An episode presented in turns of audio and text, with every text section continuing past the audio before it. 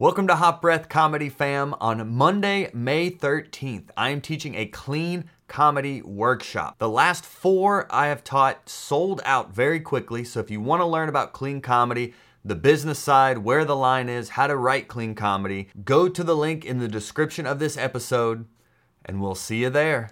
I don't know. I think in the beginning, you know, from like uh, the first five years, you just got to learn to to do the craft write the jokes, mm-hmm. get comfortable on stage, and then over time you'll you'll start to see a pattern. You're like, oh, I noticed that they're responding to this better than this, and so I will go there. And then over time, it's like, oh, I guess I got. For me, it wasn't really even being country. It was like a lot of my dad's stories. But then when I moved to LA, they're like, oh no, but you're a redneck. Hot breath. Here we go, Hot Breath Verse. Welcome back to Hot Breath, the show where you learn comedy from the pros. I am your host, comedian Joel Byers, and you are the Hot Breath Verse. If this is your first time, welcome aboard. You are now an official member of the Hot Breath Verse. You can now refer to yourself as a hot brethren and hot Sistren, as we have a hot episode today with one of my favorite comedians. So many hot tips you're going to get in this show. This is actually an episode from our Q&A series we've been doing in our Facebook group. We've interviewed dozens and dozens of comedians like today's guest all about the craft of comedy. That Facebook group is on a mission to cultivate the next generation of great comics and if that's something you're interested in, go into the show notes and join our Facebook group. But without further ado, as there is only one thing left to do, and that is inhale a hot breath with John. Please welcome Reep. to the show the one and only John Reep, ladies and gentlemen. John Reep. What's cracking, buddy? Hey, we made it. Yes, yes. There are sound effects as well. You can they can hear in the group, but we can't hear on oh. Skype. So that's fine with me. How are you, bud? I'm doing great. It's so great to officially meet you via the internet. I've seen you perform so many times here at the Atlanta Punchline in the uh, old and the new one. So it's great to connect with you. Yeah, that is one of the best clubs in the entire country. It's legendary. So many great comedians have been through that club, old and new. Um, and I'm happy to be a part of that history. Yeah, and you're, I mean, you've had a lot of success. I mean, you won Last Comic Standing, you've been in a bunch of movies, and of course, the, the, the TV commercial and all that. But what I'm curious about as a comedian, I'm 10, I'm a little over 10 years in now. Um, and people watching, go ahead and comment with questions you'd like John to answer, but I'm going to selfishly open up with my few questions here what are and you've like you've one of those comics who has like been on the road forged your skill out on the road. Do you have any favorite like road stories or just some of those like never forget moments whether with other comedians or just that happened out on that grind that we all know? Yeah yeah of course. I mean um, you know probably i'll start in the beginning. One of the first m- memorable moments of like you know, when you start off doing comedy, you find your own little comedy club. You you go there, you do the open mics, and that's like one level of comedy that you get comfortable with. And then the next level is, well, can I take this outside of this room and do it in another room? Mm-hmm. And the first time I did that was uh, we, me and another comedian, um, we went to a, uh, it was a one nighter somewhere in Winston Salem, North Carolina. It was a pool hall and when we we were greeted like this, we walked in the door, and we walked up to the guy, the manager, and we said something like, uh, "Oh hi, we're the comedians for tonight," and he goes, "Oh shit, that's tonight." Uh, we're like, "Yeah, okay." He goes, "All right, well, let's see here. Um, let me get you a microphone and like." Like he grabs a mic, he grabs a speaker, uh, he puts us in a corner, and he tell he turns the jukebox off, which immediately made people mad. And then uh, he told people to finish up their pool games and and listen to us. And so uh, it was not very warm at all. I remember about 15 minutes into my set being threatened by a guy with a pool stick, and um, and I wrapped it up and just got got my fifty dollars and got the hell out of it. how how long into your career was this? How many years? This would have been like six months in. You know. Oh, dude. Yeah, like a guy just brought me with him to do like 15 or 20 minutes before him and uh, I, I, didn't know what to expect. I mean, I started at one of the best clubs as well. Good Nights in yeah. Raleigh, North Carolina, is really one of those rooms where uh, they laugh at everything. And when you get used to that, and you go out into the real world, and you realize, oh, I got to write jokes. Okay, this right. is tough. Uh, that was one of those gigs, yeah.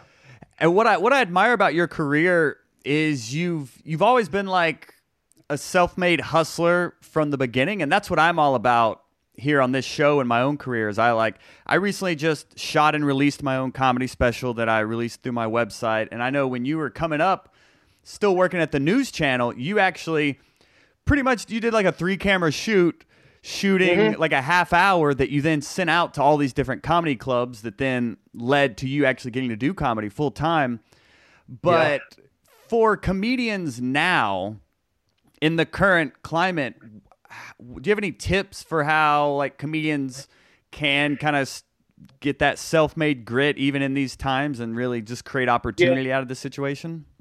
Uh, it's tougher, I think, in a way for you guys, even though you've got the advantage of you know the internet and everyone having a camera on their phone now that's mm-hmm. just as good as the cameras I hijacked from the TV. and the VHS uh, and all that. Yeah. yeah. but but in a weird way, the the technology's better for you guys, um, but but it's also harder to develop, I think, as a feature comedian because um, it's hard to get work as a feature. I mean, you start off open micing, maybe hosting shows, getting around 15, 20 minutes, but but the art of a good feature is kind of it's harder to come by now because what happens is you know headliners today are just bringing their own guys uh, their own feature acts people they know people mm-hmm. they've had relationships with in the past.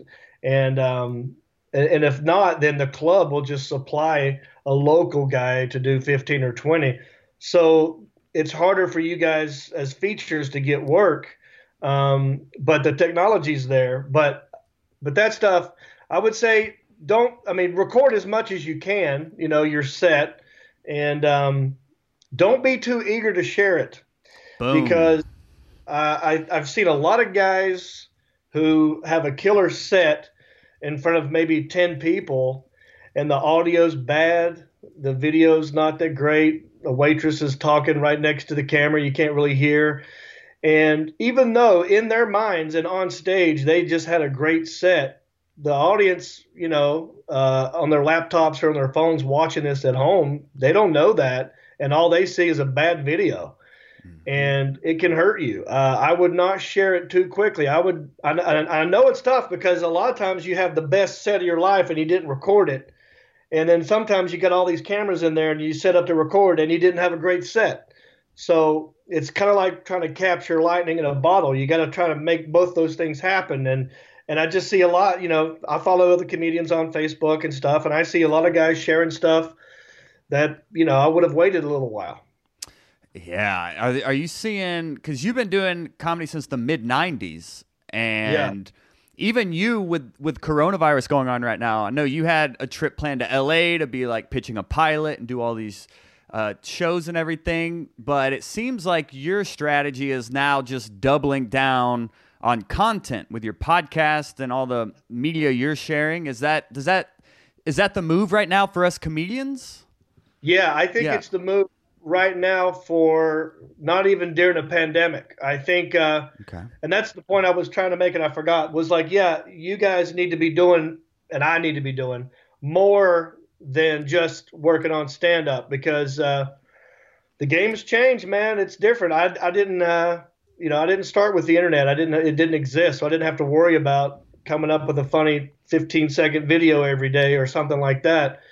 Uh, I just had to focus on the performance of and the material and getting on stage. Whereas now, if you're not doing both, you're going to be left in the dark. So you really, really have to create content online, whether it be a show like yours right here or, or a podcast or just coming up with funny sketches with some friends. Find a thing and do both. Um, that's what I would tell people now. But yeah, it's tough. I, have been fortunate because um, during this pandemic, I, I, I, have been focusing a lot on my podcast and uh, my Facebook presence, and and it's kind of fun. Like I I have more time to focus on that than I ever have, mm-hmm. and uh, and I think in a weird way the advantage of this whole thing is I'm getting better at that.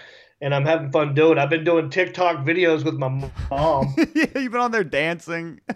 yeah, so that's you know I'm having fun walking around the block and talking with her and taking questions and, and working on the country ish podcast and um, and making TikToks, and uh, it's been a lot of fun. But I'm I'm ready for this to be over so I can go back on the road. Yeah, and how how mindful just to thinking of the name of your podcast being country ish, and you being.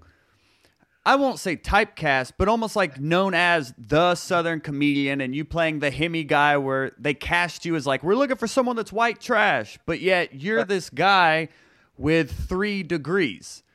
So it's like where yeah. is there is there any conflict with like how your brand has evolved or is it just something you've leaned into and just like embrace as just n- natural? Yeah, it's something that came out of necessity. I didn't even really think of myself as a country redneck person yeah. until I moved to Los Angeles in 2000 when people told me, "Oh no, no, you're a redneck." I'm like, but but I'm not. They go, yeah, yeah, you are. And I go, well, but I know real rednecks, and I'm not that. But I sound that way. I look that way, and some of my best friends are that.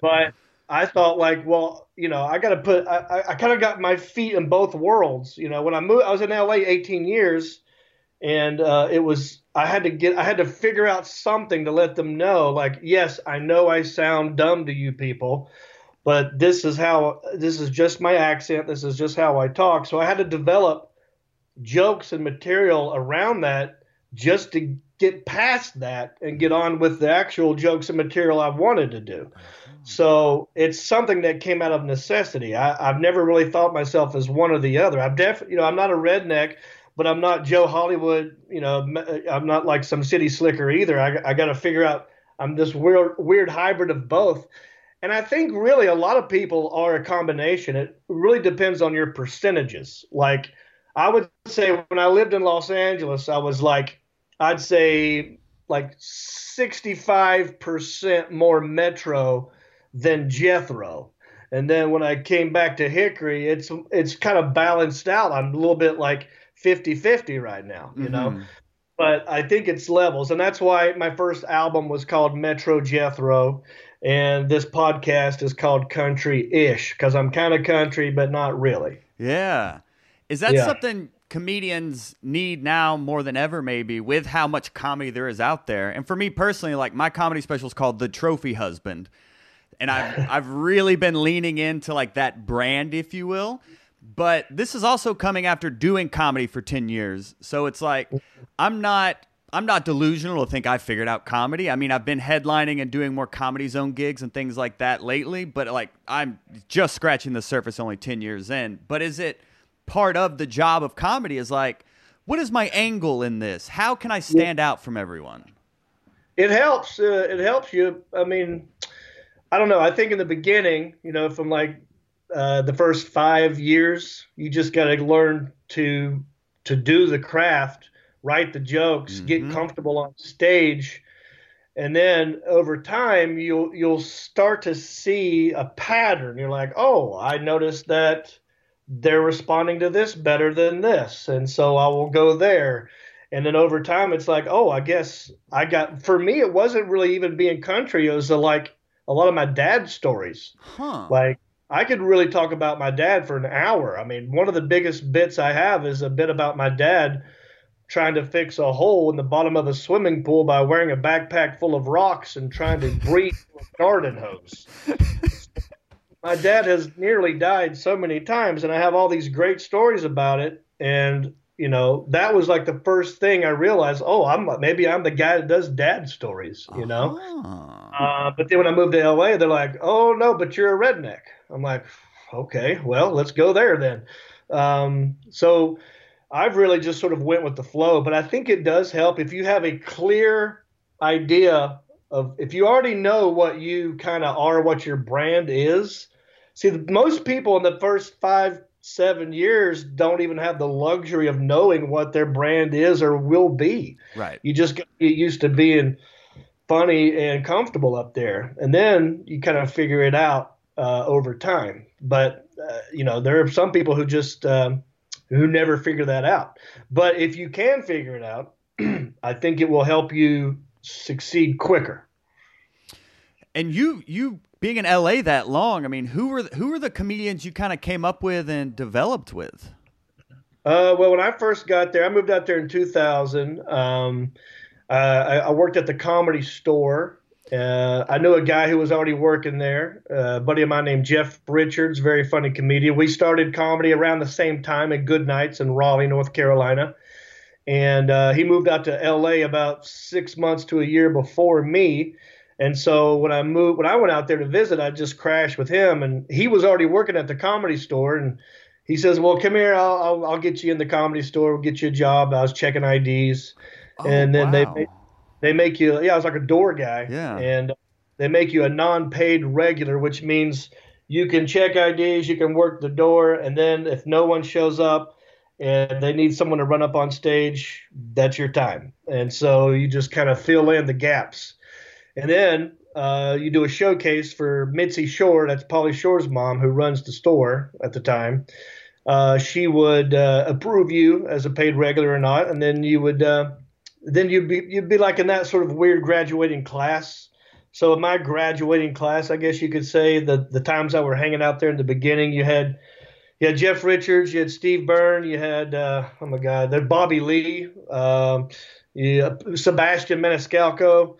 Um, God, I'm, I'm I'm forgetting so many people, and there I mean, you see everybody there. Yeah, because it's like the fraternity house for comedians. They've got three different rooms of comedy going off simultaneously, and everyone goes there. Comedians like to go there and hang out, even if they're not performing, uh, because when you're a headliner and you go on the road, you don't get to see the other headliners that maybe you started with because you know it's like ships passing in the night. But when you go to the comedy store and it's a Tuesday or Wednesday, everyone's hanging out because they're not working, and then they'll go to the comedy store and do work on a new set or just hang out.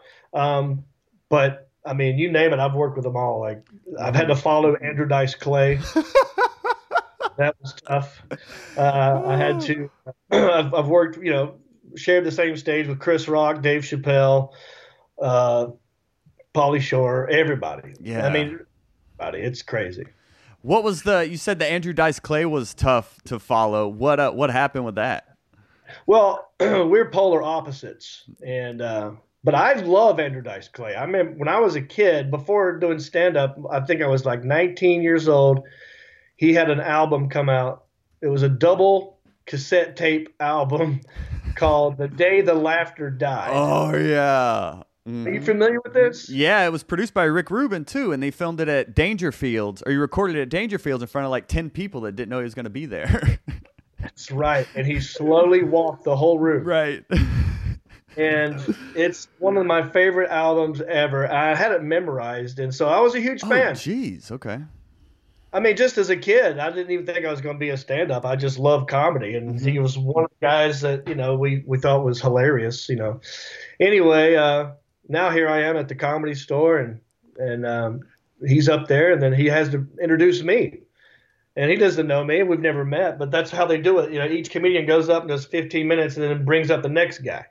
And so uh, he just he brought me up, and he had just murdered. He'd just done great.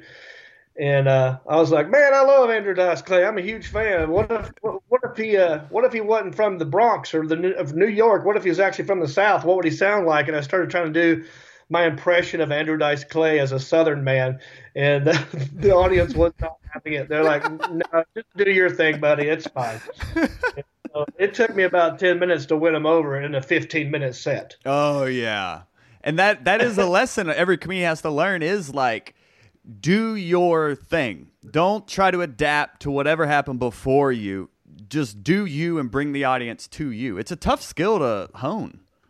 Yeah, it, I mean, I, I, that was I shouldn't have spent ten minutes trying to do figure that out. I should have made one joke. That's I mean that's another thing that they do at the comedy store. It's almost like it's almost like a given that whoever is in front of you is going to introduce you, and they might they might do a jab, they might do a quick little ball bust on you, mm-hmm. and then when you go up there, it's your turn to do that back. But you don't do it for 15 minutes. You just you, know, you say one 30 second thing, then you just move on. Um, that's totally acceptable. I think what I did was just uh, I, I didn't know what I was doing. You know, I was I was starstruck because it was Andrew Dice Clay. That's so gnarly. Oh my gosh. Yeah. So let's um let's get into these questions here. Let's get into some fan questions. I've hogged enough time. Um, but did you work with Mitch Hedberg coming up? By the way. I did one time. Um, he was uh, the headliner at Good Nights. I think I was the I was the MC or the feature. I can't I think I was the MC, yes. And he, um, this was on his downward spiral. You know, he was getting really heavy into drugs, and mm. He, um, I mean, he did. He had sold out shows and did great. But I remember after I came off stage, the M, the uh, feature act goes on stage, and the manager of Good Nights is like, "John, have you seen Mitch? I don't know where he's at. We, uh, have you seen him?" I'm like, "No, I don't know where he's at." He goes, "All right, well." if the feature ad gets done and he's still not here, I need you to go up there and just do more stuff until we figure it out. I'm like, oh, but I'm out of stuff. right. because I don't care. Don't come off that stage until I tell you. I'm like, oh, okay. And then uh, I went on stage after the feature act was done. Oh, oh, I'm sorry. Actually, he he he showed up right before the feature act got done, and he walked in you know, I love Mitch, but this is a true story. He walked in with a phone book and he had like powder on it and he was licking the powder off and doing like this. And he's like, all right, get that guy off stage. Let's go. I'm ready right now. Let's go, go, go, go, go. Get him off stage. And they're like, okay. And then uh, he goes up there and murders for 45 minutes to an hour. And then he left. He didn't do any kind of meet and greet. He didn't sell any merchandise. He just bolted. But he was really heavily heavy into a, an addiction at that point. Yeah. And he he died probably maybe a year later. Man. Oh man. Yeah, very yeah. sad. But I, I did get to see him work, and it was it was great. There was no one like Mitch Hedberg. For sure. Yeah, I always like to ask people who have been out on the road in that grind like you. Like I've had Tom Rhodes on here asking him about Mitch as well. Like he was just one of my favorites, so I always like to know who got to cross paths with him and just yeah. connect. So very nice. I wish I would have. I didn't get a chance to connect, but yeah. um, I mean, he was just so far gone. But I did get to enjoy him live. That was that was that was fun. Are there any comics that you've been able to like work with or connect with or learn from where you're just like, I can't believe this? Like I've been I'm at a point in my comedy career I'm actually co-workers with people like this. And maybe what have you learned from them? Uh, yeah, I mean, definitely in the beginning. Um, let's see here. Uh, George Lopez actually came through uh, Raleigh and was very, very nice to me. Uh, I was starting to get really good as a MC and a feature, and he was like, "Damn, man, you, you got something going on here. You should really think about doing this, you know, for a living." And, and gave me some advice and told me to look him up when I got to LA and all that stuff. And then uh, same thing with Rodney Carrington. Uh, Rodney Carrington came through Good Nights, and uh, we just hit it off really good. And and then um, we hung out, and you know, I told him some ideas I had for jokes, and he goes, "Oh yeah, that's good. You should use that." And then um, and then fast forward later, I I end up on his sitcom, which is kind of crazy. Um, but yeah, I mean, uh, let's see here. Uh, trying to think, was it no? It was Chris Rock actually uh, gave me a huge compliment one time. This was at the comedy store. It wasn't even a compliment. It's more of like he proved me right about an argument I was having with other comedians. Like me and some other comedians were just kind of hanging out in the parking lot of the comedy store, and we were arguing about who we think is the best blue collar comedian. You know, mm. between Ron White, Jeff Foxworthy, Larry the Cable Guy, Bill Engvall we were like arguing, and everybody had a different guy. And then uh, Chris Rock happened to overhear our conversation, and he walked up and he and he tapped me on the shoulder. He's like, "He's right. It's him. He's right." And then just and then just went and went away. So uh, I don't know. Uh, there's a, lot of people uh, in the beginning you learn from, but then at some point you gotta you know you gotta just take it on your own. And who were you right about? Who did you say? I didn't say. Uh huh. I don't want to. I don't want to upset anybody, but here was our argument. Um, one guy said Foxworthy, and I go, "Well, yeah." He goes, "Well, without Foxworthy, none of those other guys would have been what they are because he was the he was the main headliner that started the whole thing." And then one guy said, uh, "No, it's Larry the Cable Guy. He's obviously sold so many uh, records and had so many specials, and uh, you know he's now with Disney. He's the voice of Mater and all this stuff." And I said, "Well, I think it's Ron White because he's actually closer to the real deal than than the other ones for me. And plus, you know, he likes to have a good time like me. So uh, yeah." and uh, Chris Rock agreed with me, but that's just our opinion. And no one said Bill Engvall. Is that? oh, I'm sure one guy did, but I, I, I forgot. Yeah, that's yeah. My favorite, my favorite Ron White story you have is when you were like opening for him, and you had to go pick him up from the hotel, and he answers the door with a joint, and he's like, "We gonna be late," and that that's just. yeah, man. There, I mean, I think everybody who's ever worked with Ron White has one Ron White story like that, uh, because he's a, he's a real deal, man. Oh, dude! When I got to I got to host for him one time at the old Atlanta Punchline, I remember singing the green room with him, and I just remember he just goes, "If this was 20 years ago, I'd be in here banging a waitress right in front of you." I was just like, "Okay," and that was like my first time working with a comedian at his level, and I was just like, "Oh, I guess we made it." If he's saying that in front of me, you know, it's, oh, I feel like yeah. a comedian now. yeah, that's great, man. So this this ties into the first fan question as well. This is DJ Underwood, who says, um, "Were there any Southern comedians that influenced you, or that were your heroes growing up?" Um, well, you know, this goes back to my point original. I never looked at myself as a country redneck Southern comedian. Mm-hmm. Uh, I happen to be from this area and have this accent, but that's not I didn't look up to that. I mean, uh, it, unless you count Andy Griffith. Um, I love the Andy Griffith show. I love Don Knotts. Uh, those guys are Southern, but you know, in terms of the comedian, I mean, to be honest with you, the first one that really insp- inspired me was Bill Cosby. Hmm. yeah. What was it because, about him? Well, he was. Uh, he made my dad laugh, and I remember we could watch his special. He had a special called Bill Cosby Himself. And he came out on stage and just told these amazing stories. And it was clean. And the whole family could sit there and watch it and laugh. And I remember thinking, wow, that guy is making my dad laugh really hard. I want to be able to do that. And so Bill Cosby was the first comedian that sort of made me want to try this or, or think about it, you know, or fantasize about it. And then as I got older, it was uh, you know um, Steve Martin. Mm. I loved a lot. And even when I was a kid, you know, a lot of kids would watch Sunday morning cartoons. You know, um, I would watch Jerry Lewis and Dean Martin movies because uh, to me Jerry Lewis was basically a human cartoon. He was hilarious, and so it was never really like a big Southern comedian. Um, I just happened to like what I liked. Mm. Sorry, I just had text. No, you're good. But later on, as I got older and I started realizing, oh, I actually am uh, redneck to other people, and I got lumped into that category. Then I started watching the other ones, and then I started appreciating them. But I didn't grow up that way. Hmm. Good question. Like Rodney Carrington to me, Rodney Carrington to me is one of the funniest human beings on the face of the planet.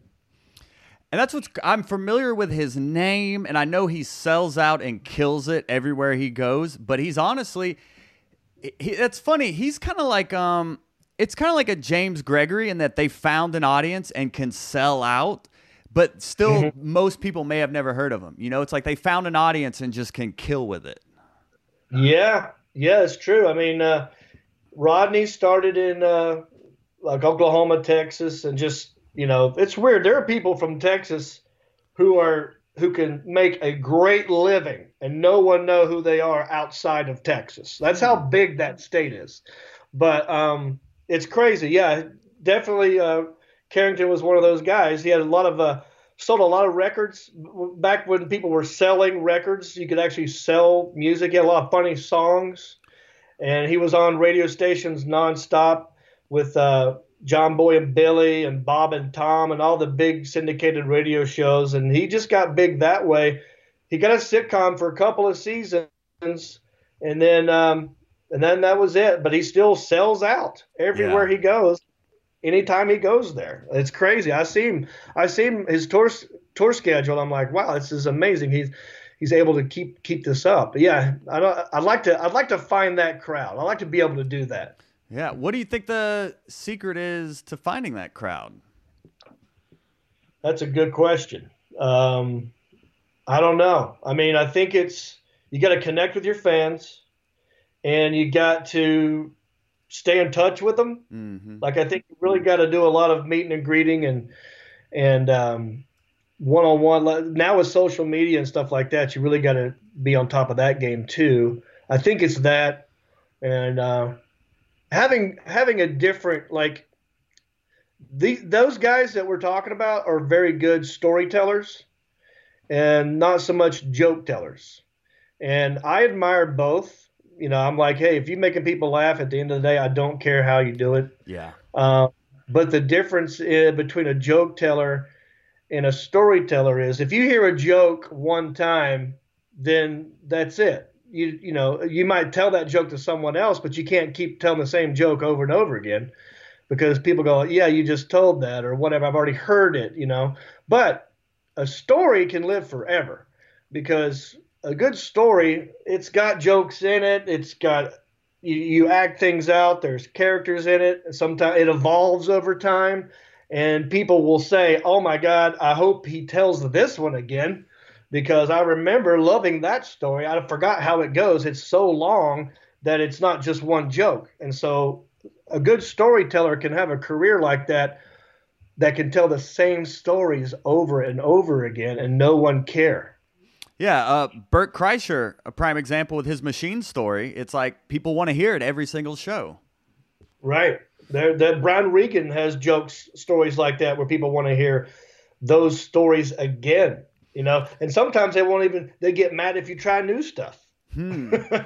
and that was your big breakthrough is when you finally told that story of you getting kicked out of the carolina panthers game. That was kind of the moment in your comedy where you're like oh there's like another layer to this that i can do. Yeah um, that was sort of the whole reason why i had the confidence to get on stage to begin with was that that happening. And um, you know it was one of the first things that I, I talked about that was a story mm-hmm. that started with just as a story and not like a series of jokes or one joke. And then over te- you know over time telling the story many times you learn the funny parts and you learn oh well there's a joke opportunity in here and then so you sort of write jokes around the story as opposed to coming up with a joke and creating a bunch of jokes that that might lead to a story it's like i don't know that's one of the big yeah, I'm a storyteller guy, and I like I like real things that happen, and it's just easier for me. It's also harder for people to steal jokes from you if it's something that happened and is so bizarre and crazy that will only work in a story that people can't take. I could never take Bert Kreischer's machine story because people would, you know, be like, "Well, that's ridiculous. That's that's Bert's story," as opposed to one joke. Let's let's get into the storytelling a little bit deeper here because that's something as comedians, especially me, trying to like peel back another layer in my comedy and be more kind of autobiographical and storytelling. How what is the process behind like this is a funny event that happened in life, like your Carolina Panthers but then yeah. how do you translate it to stage? That's something a lot of people don't understand is comedy is a new language that you have to translate your life experiences into. So what was the process of this funny thing happened and now it's like a laugh, laugh, laugh, laugh, laugh, laugh?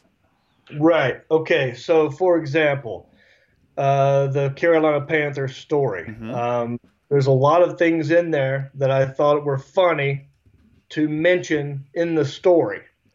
Um, you just gotta kind of like in your head, you gotta tell it to yourself a couple of times. Maybe even throw it on some friends and don't tell them that I'm thinking I, I'm. I would never tell a friend, "Hey, do you think this is funny?" and then try it out because right right away they're like, "No."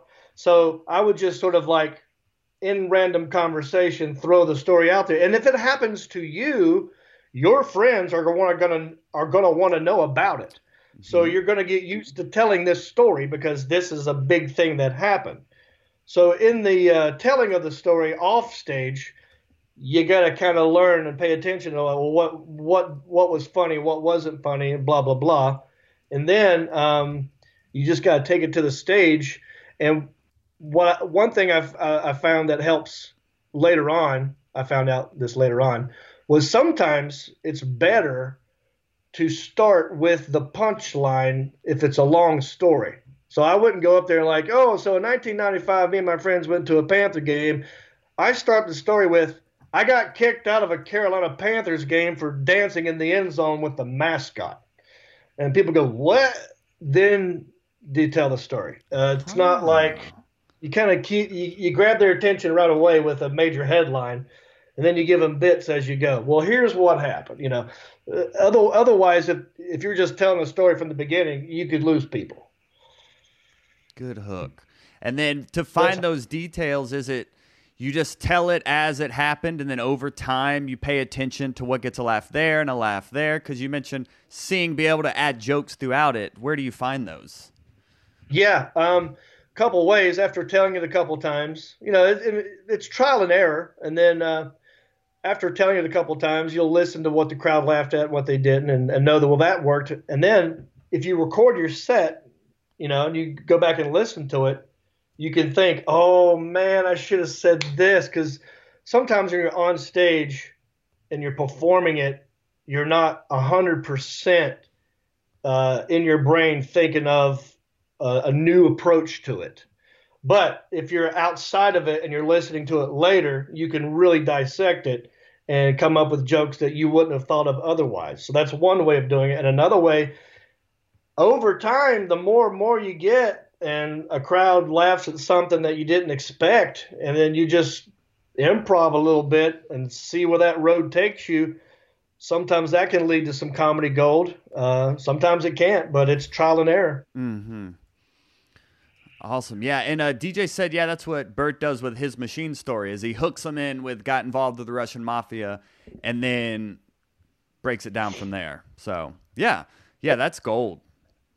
Awesome. And listening but to the set. Go ahead. Jokes are different. I think you want you want the joke if it's just a joke. I think you want the punchline to be a, a, a crazy twist that they didn't see coming at the end.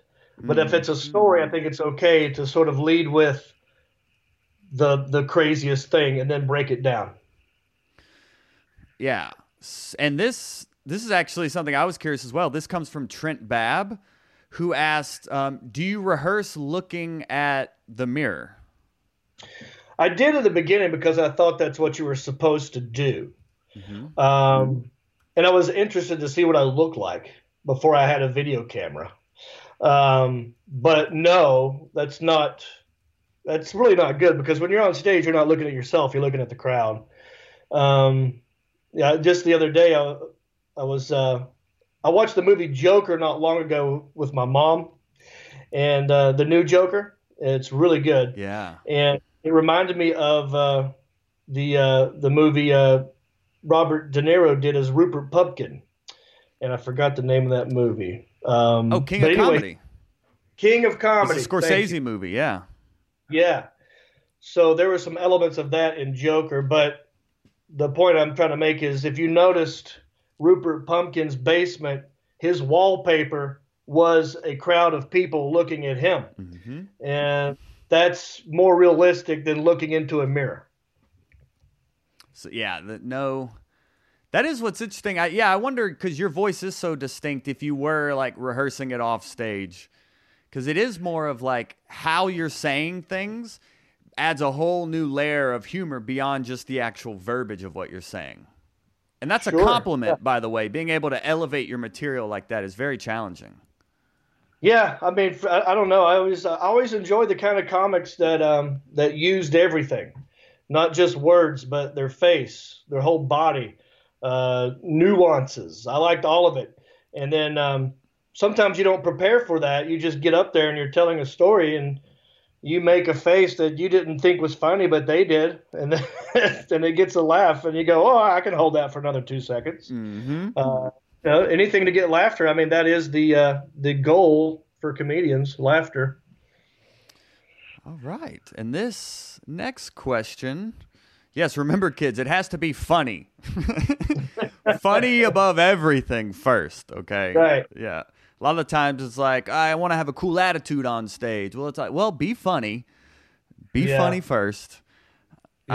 Uh, let's see the next question here. This is from Dee Dee, and she asks, Of course you want to murder, but don't you think you did your job if only a few people laugh? What makes you say I did good? Well, if only a few people laugh in a room full of 500, that's not good. Um, but if only a few people laugh in a room of a few people, that's great. So it depends on how many people are in the crowd. But you want the percentages to be more people laughing than not.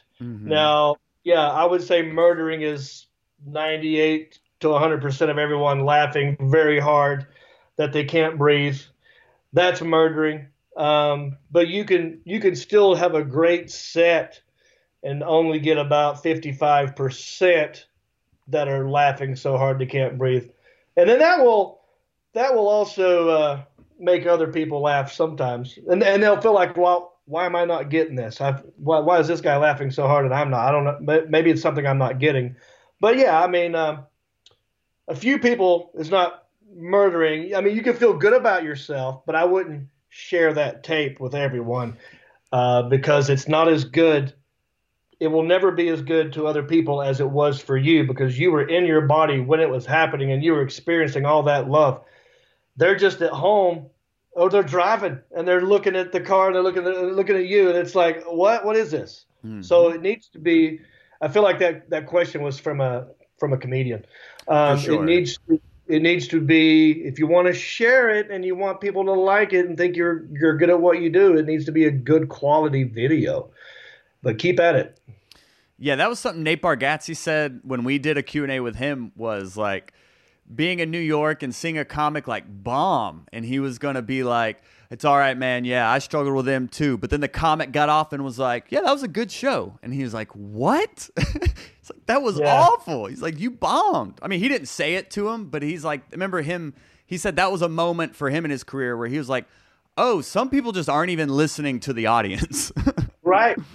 And they're delusional. Right. I mean, at the end of Yeah. the day, you really, I mean, as as a comedian, I want people laughing. mm-hmm. Um, and if that's not happening, then I'm not a comedian. Maybe I'm something else, and I can make a career at that. Maybe I'm a good public speaker. Maybe I'm, uh, you know, maybe I'm good at uh, roasting or something. But if they're not laughing, then that's that's something different. As a comedian, I want laughter. As do I. So let's um just a few more questions here. The next one, oh, Trent actually had a follow up on the storytelling. With, do you ever find your stories get bigger laughs from the characters' reactions as opposed to your inner thoughts? Mm, phrase, say, ask me that again. Yeah, let's see here. Do you find your stories get bigger laughs from the character reactions as opposed to your inner thoughts? So m- maybe it's saying like, do you find there's more laughter when you take them to the moment and create that interaction as opposed to, I remember this thing happening that time at that place when he said this. You then take us to that moment of him saying it and you make it current. I think people like it anytime in a story if you if you take on um, you, the role of other characters, like you know, uh, people say, "Oh, this guy does a good impression of George Bush." Well, everyone knows who that is.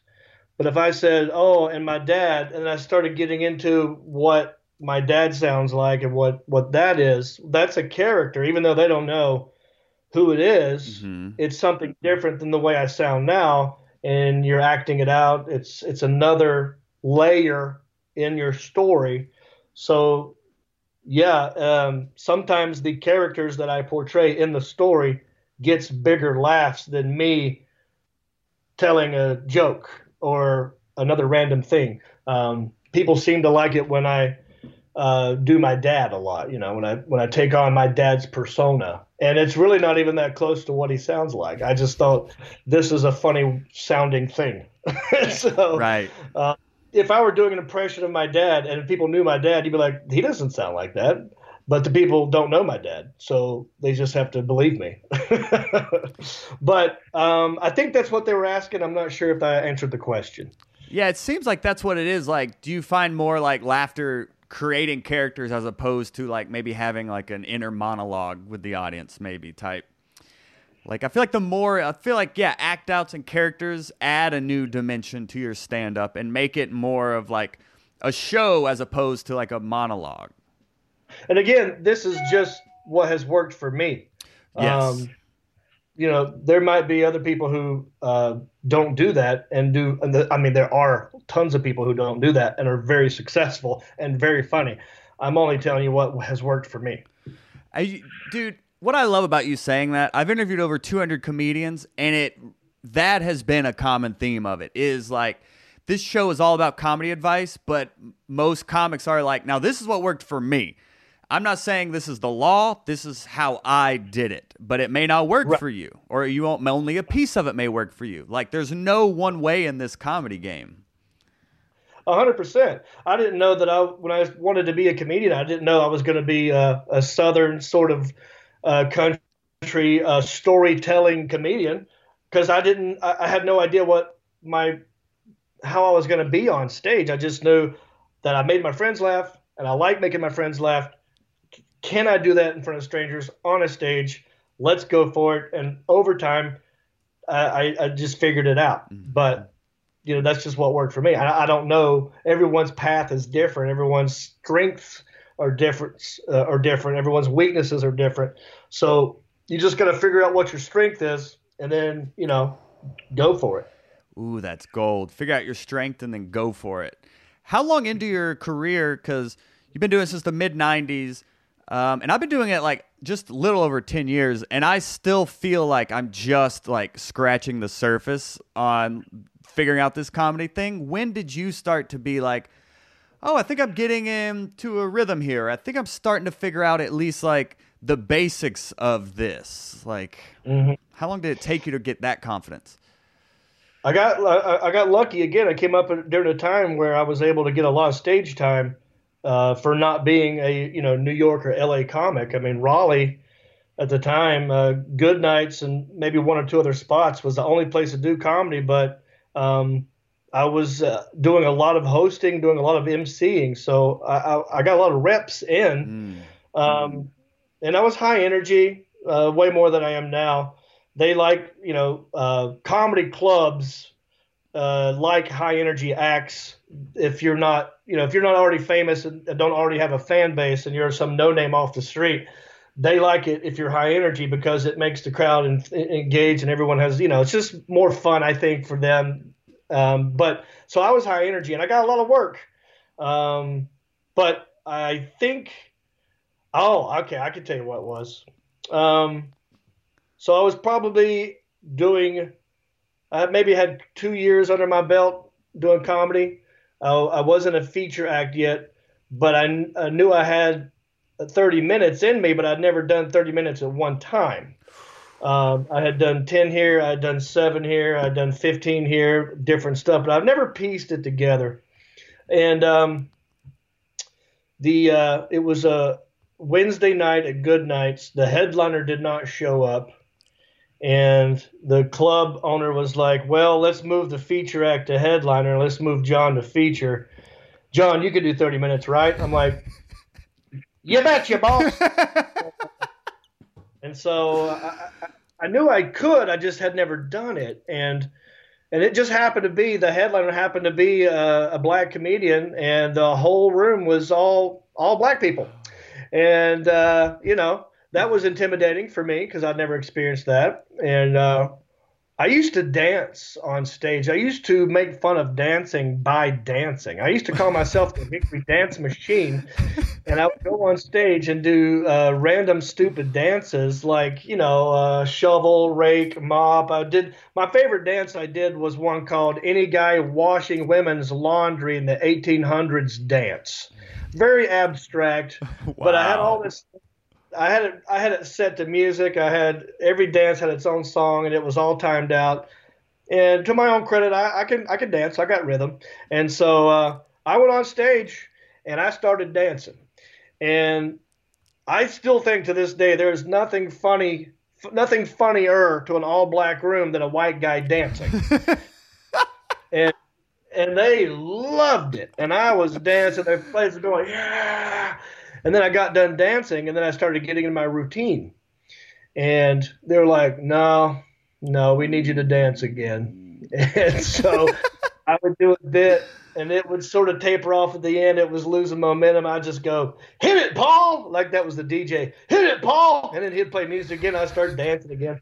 But it did. That was the first time I did 30 minutes and it was the first time where I, I, I got big laughs and then it tapered off and I got them again like it was a journey 30 minutes.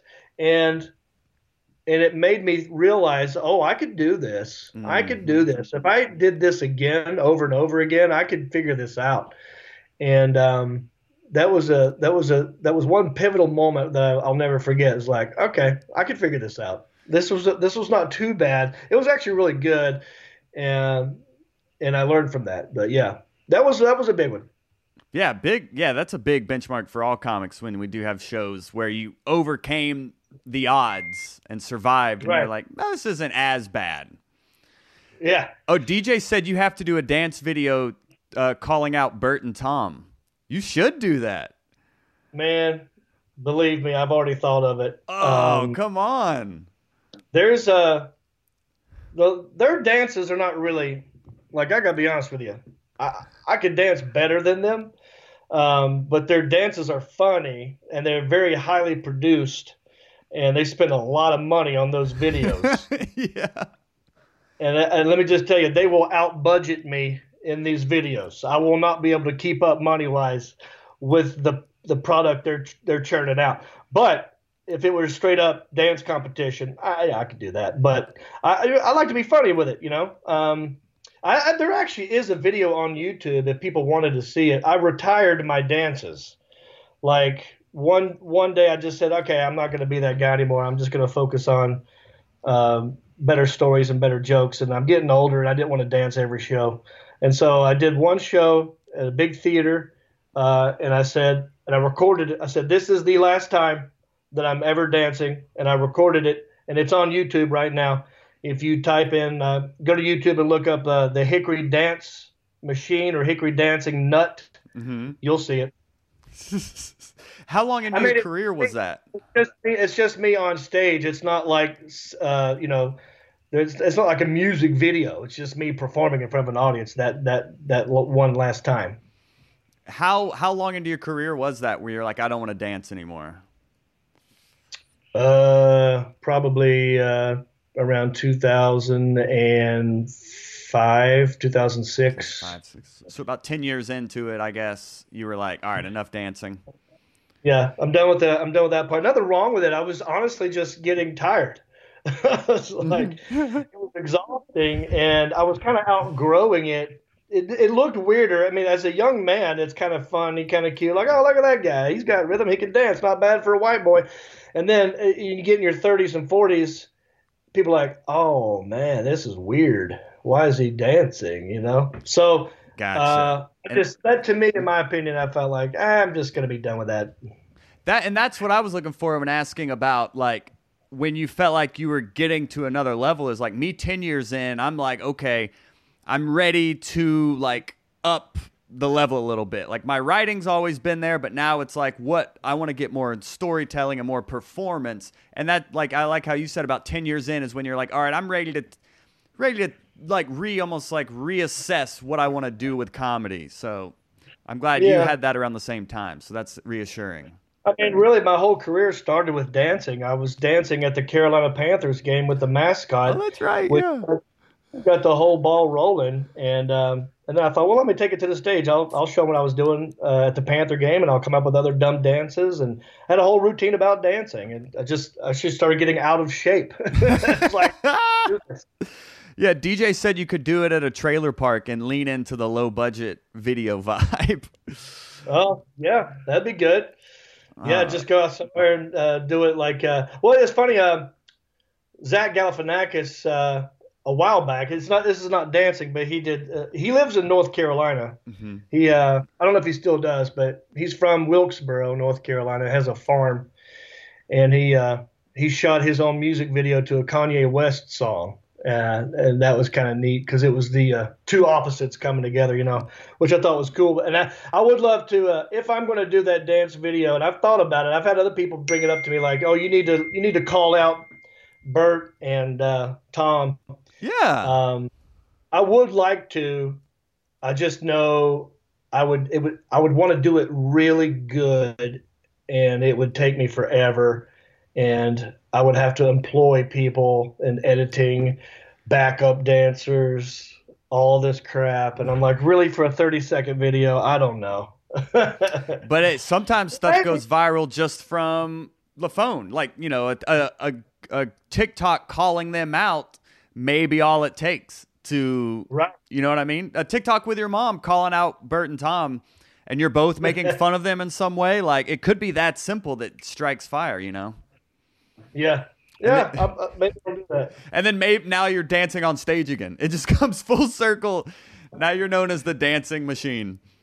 Yeah. All right. Well, maybe this is the time to do that because, uh, in a weird way, um, I, I just had a doctor's appointment not long ago. It's just a routine checkup, you know, just happened to be during this uh, corona crisis. hmm Uh, and he goes, Wow, you look really good. Uh, he goes, What have you been doing? I'm like, Well, I can't go to Planet Fitness anymore because they're closed. But my brother, who is a health fanatic, he's a CrossFit fanatic. You know, he made a gym out of his garage, and I've been going over there. And um, since I can't go anywhere else, that's all I've been doing. And so this pandemic, I'm, I'm the healthiest I've ever been because of this pandemic. So maybe now it is time to bring back the dances. Well, you heard it here first, Hot Breath Averse. This is where it started. Hot breath. so let's yeah, just just like two more questions here. Um, and we'll we'll get you on and out so you can start rehearsing your dance to take on Bert and Tom. Um, Gregory Hardy says, uh, let's see. Do you have any memories you'd like to share of doing Gator Growl in 2008? As a University of Florida guy, I was thrilled when I heard you mention it in another talk you did. Yeah, yeah, that was crazy. Uh, that is the biggest audience that I've ever performed in front of, like a live audience, uh, human beings. It was the Gator Growl is the biggest pep rally in college sports. Um, they uh, they hire big bands. They have big comedians come in every year. I mean, it's been going on. I mean, Bob Hope was one of the first guys to do it. Um, you've had tons of comedians over the years, big names that you know. I feel like And so I've just heard being that- Seinfeld talk about it. I think I've heard him talk about Yeah. doing it. Yeah. Jim Gaffigan, Seinfeld, um, you name it, man. I- they- there- there's a lot of big names, and I'm, I'm like, wow, this is going to be crazy. Um, God, I'm trying to think of who the oh God, the band, the band was big too. Oh God, they sing Abra, Abra, Cadabra. I I will reach out and grab you. Oh, who is that band? Anyway, they were there, and uh, so I got I had to go in first, and I want to say it's probably like thirty-five thousand people, maybe. Thirty-five thousand people. Yeah, because they do it. They do it um, in the football stadium. They have a stage set up in the end zone, and the audience just fills in the seats. So, however many people come there for the pep rally, that's how many people. And that thing, you know, it probably holds like fifty thousand, but it was about thirty-five, maybe thirty thousand people. That was a lot of people, but. Um, Good night. the weird thing about it was there was no one immediately in front of you. So I had no one, no crowd, because they had manicured the field for the game. They didn't want people on the field. So no one was on the field. Like I'm in the end zone looking at an empty field. The crowd is in a shoehorn around me in the in, in the stands, and they're yards away. So you trying to look someone in the eyes and have a moment with them telling a joke is not an option. Um, and I remember asking Jim Gaffigan, like, well, do you have any tips for me to do this? He goes, well, just know that the crowd is so big and so far away from you that the it takes a moment for the sound to carry. So you'll do a joke, and you're probably used to getting laughter immediately, but that won't happen even if the even if the joke worked. You're not going to know it for about three seconds. So it'd be like you tell a joke and boom punchline, and it'd be like in your head you're going one, two, and the crowd goes comes back with laughter. But that first three seconds is scary because you don't know if it worked and you're just standing there waiting. So what I did do was play to the camera. They had a camera guy uh, close to the stage, and so I would look right into the camera, and they had your your face on these giant screens behind you mm-hmm. that people in the stands could see. So really, you're just playing to the camera guy and hoping that people in the stands are listening and getting the joke. But that was Tim Tebow's last year at uh, Florida State. That was his senior year, and uh, it was really cool, man. They were really nice to me. I had a good time there. I can't imagine the high after that because you know, killing in front of 300 people, you're buzzing, but 35,000, you must have been high for like a month. Right. Yeah, it was crazy. it, was fun. It was just one gig. I only had to do 15 minutes. Mm. Um, but thank God, I, I wouldn't would have done longer than that. Uh, but it was fun. I made fun of Tim Tebow a little bit. And they they appre- they went along with it, or did they take offense to it? Yeah, I mean, I, I really just sort of uh, I have football jokes, so it just changed the name. yeah, yeah, easy. yeah, yeah. Because you played you played football, so and that yeah, I played football in high school, and then uh, I got kicked out of a football game. So I've, I've got a lot of uh, you know, it, it was easy for me to do that gig. It made sense. I had just won last comic standing. So it was uh, I was at my peak, I guess. Yeah, and DJ had referenced as well of like your storytelling style. Does it come from being in the locker room and things like that? Do you adapt it from that?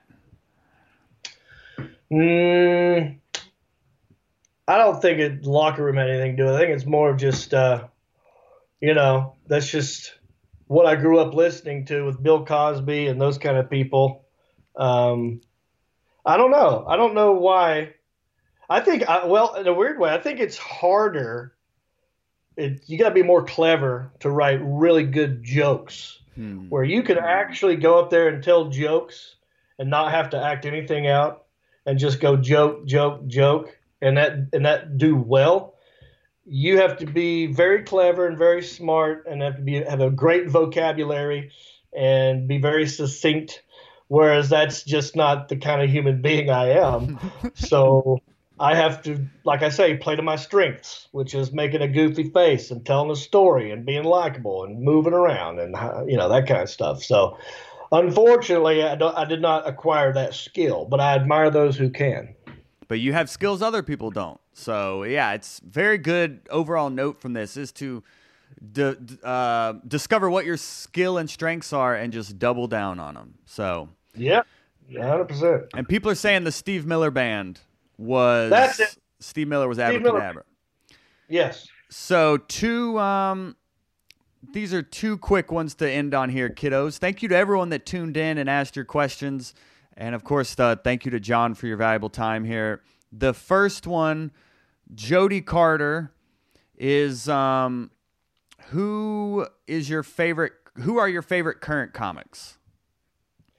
Uh, okay, so I use a guy named Brent Blakeney. He opens for me a lot on the road. I met him in Raleigh. Oh. Very funny guy. I, we did you a show. New, we did a show in uh, New York together last year.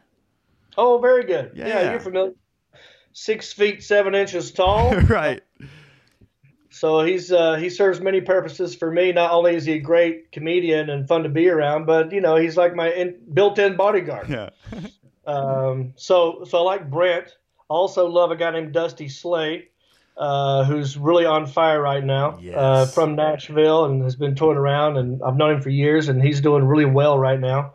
So um, those are my two favorites at the moment that people might not know about. Yeah, and Dusty's been he did a Q&A and he also did um, an interview with us a few years ago as well. So, yeah, good good dude, great dude. Yeah. And a good time, as he says. Well, there you go. That's an example of a guy who found his niche and is just and going for it. Right. Exactly smart guy from a trailer park and has the branding with the thing. Like it's all like very smart. Very smart, but organic. It, you could tell yeah. what it attracts. I think what people appreciate about it is that it's authentic. He's not trying to play a facade. Right. It's all authentic to him, and he's yeah. just self-aware it, enough. Right. It just it, it happened organic. Like you're right. It happened on stage he just found himself doing that and, that, and that's getting an extra laugh. And he thought, well, I guess I should talk about why I do this. And it just became a thing. It, he didn't think, well, I need a thing. How about this? He just noticed he was doing it and then made that the thing. Mm-hmm. Yeah.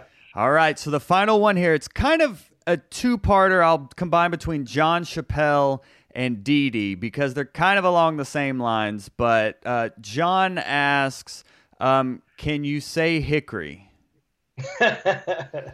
I sure can. Let me give you the full Monty here. I'm from Hickory. there you go.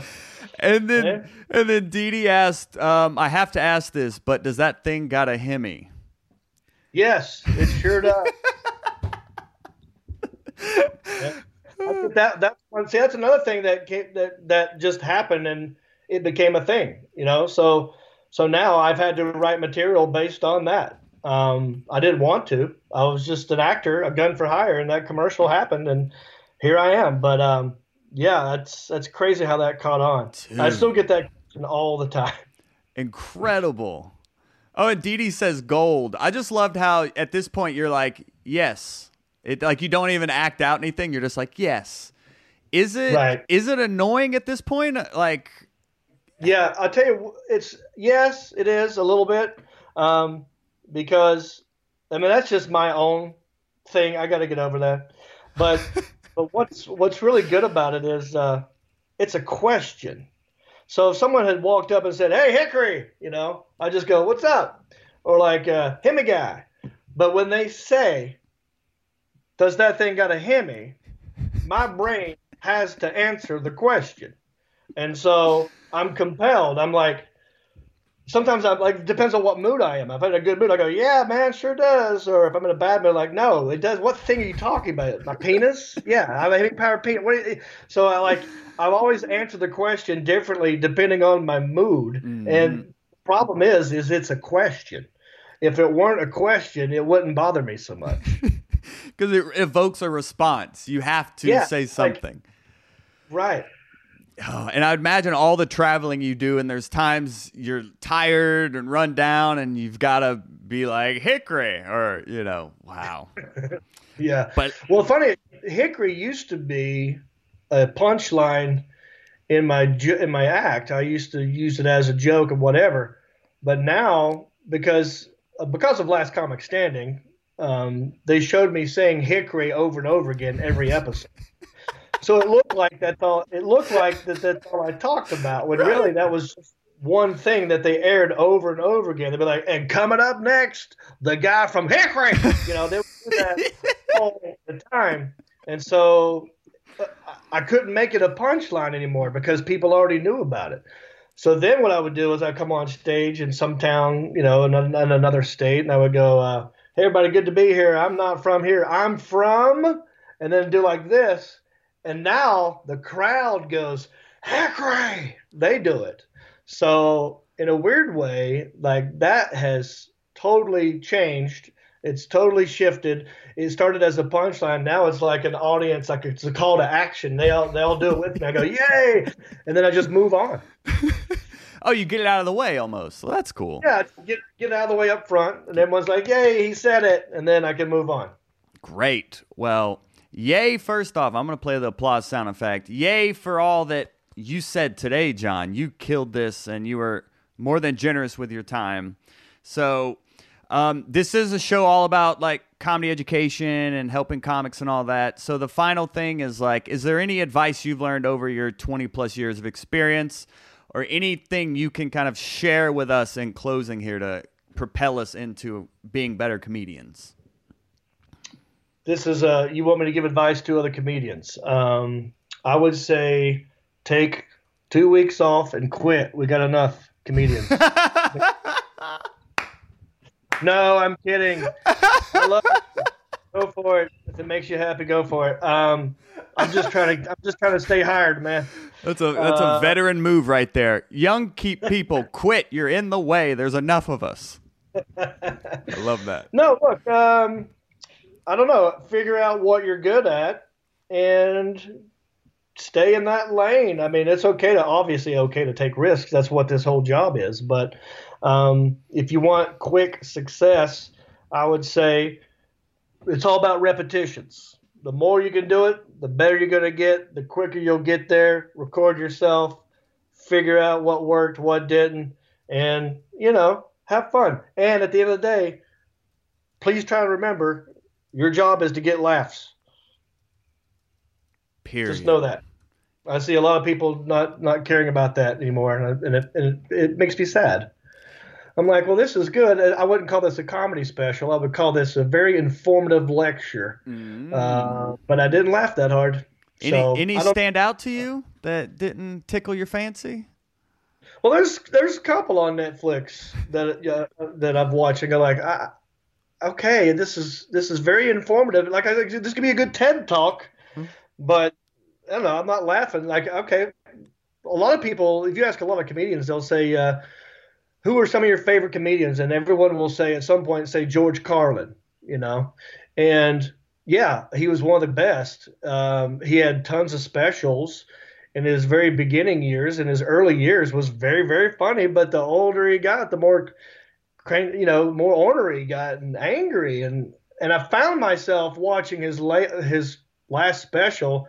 I found myself doing this a lot, going, "Oh man, yeah, he's right, that's true," and not this. See, I want to get the laugh, so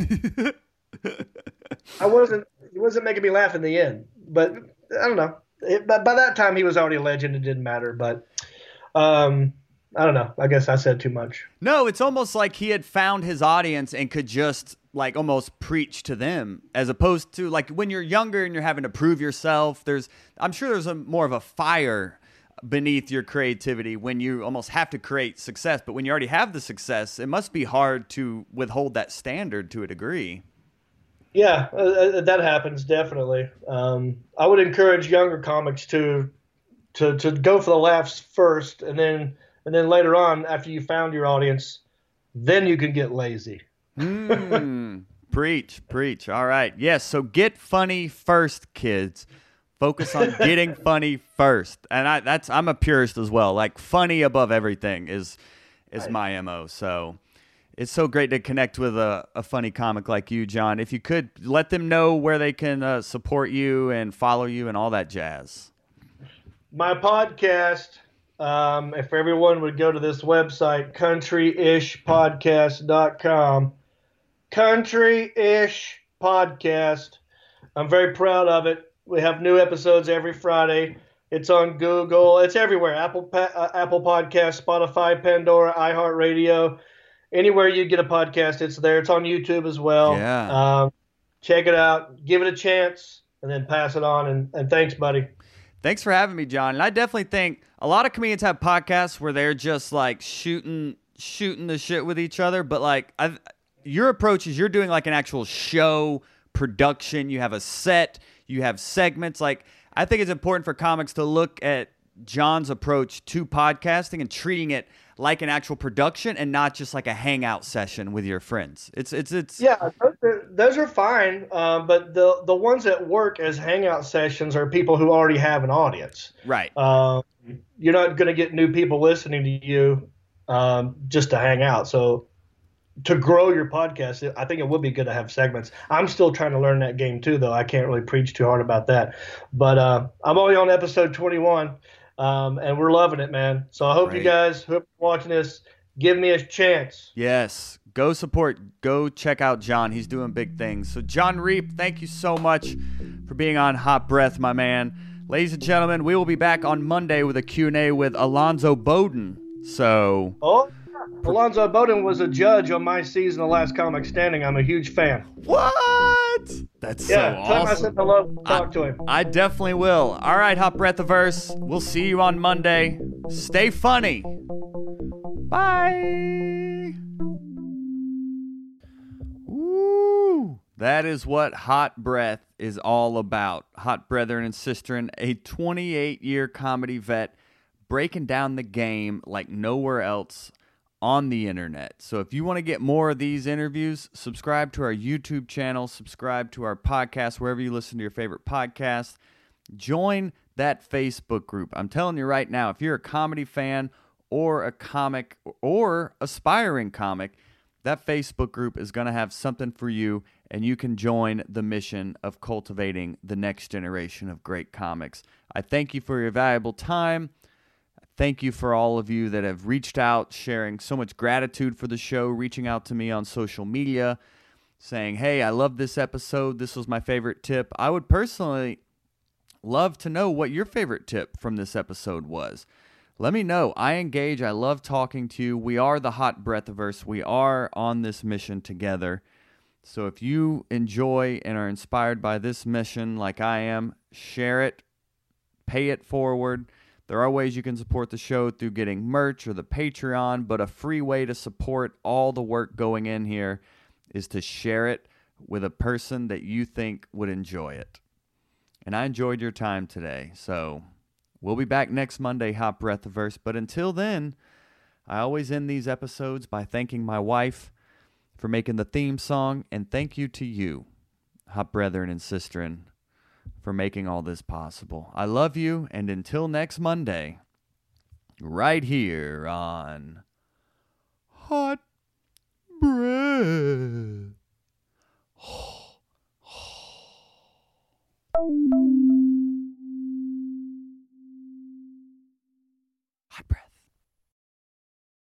This episode of Hot Breath is sponsored by our Patreon. If any of our content has helped your comedy career, join our Patreon linked in the show notes and get positive comedy karma for life.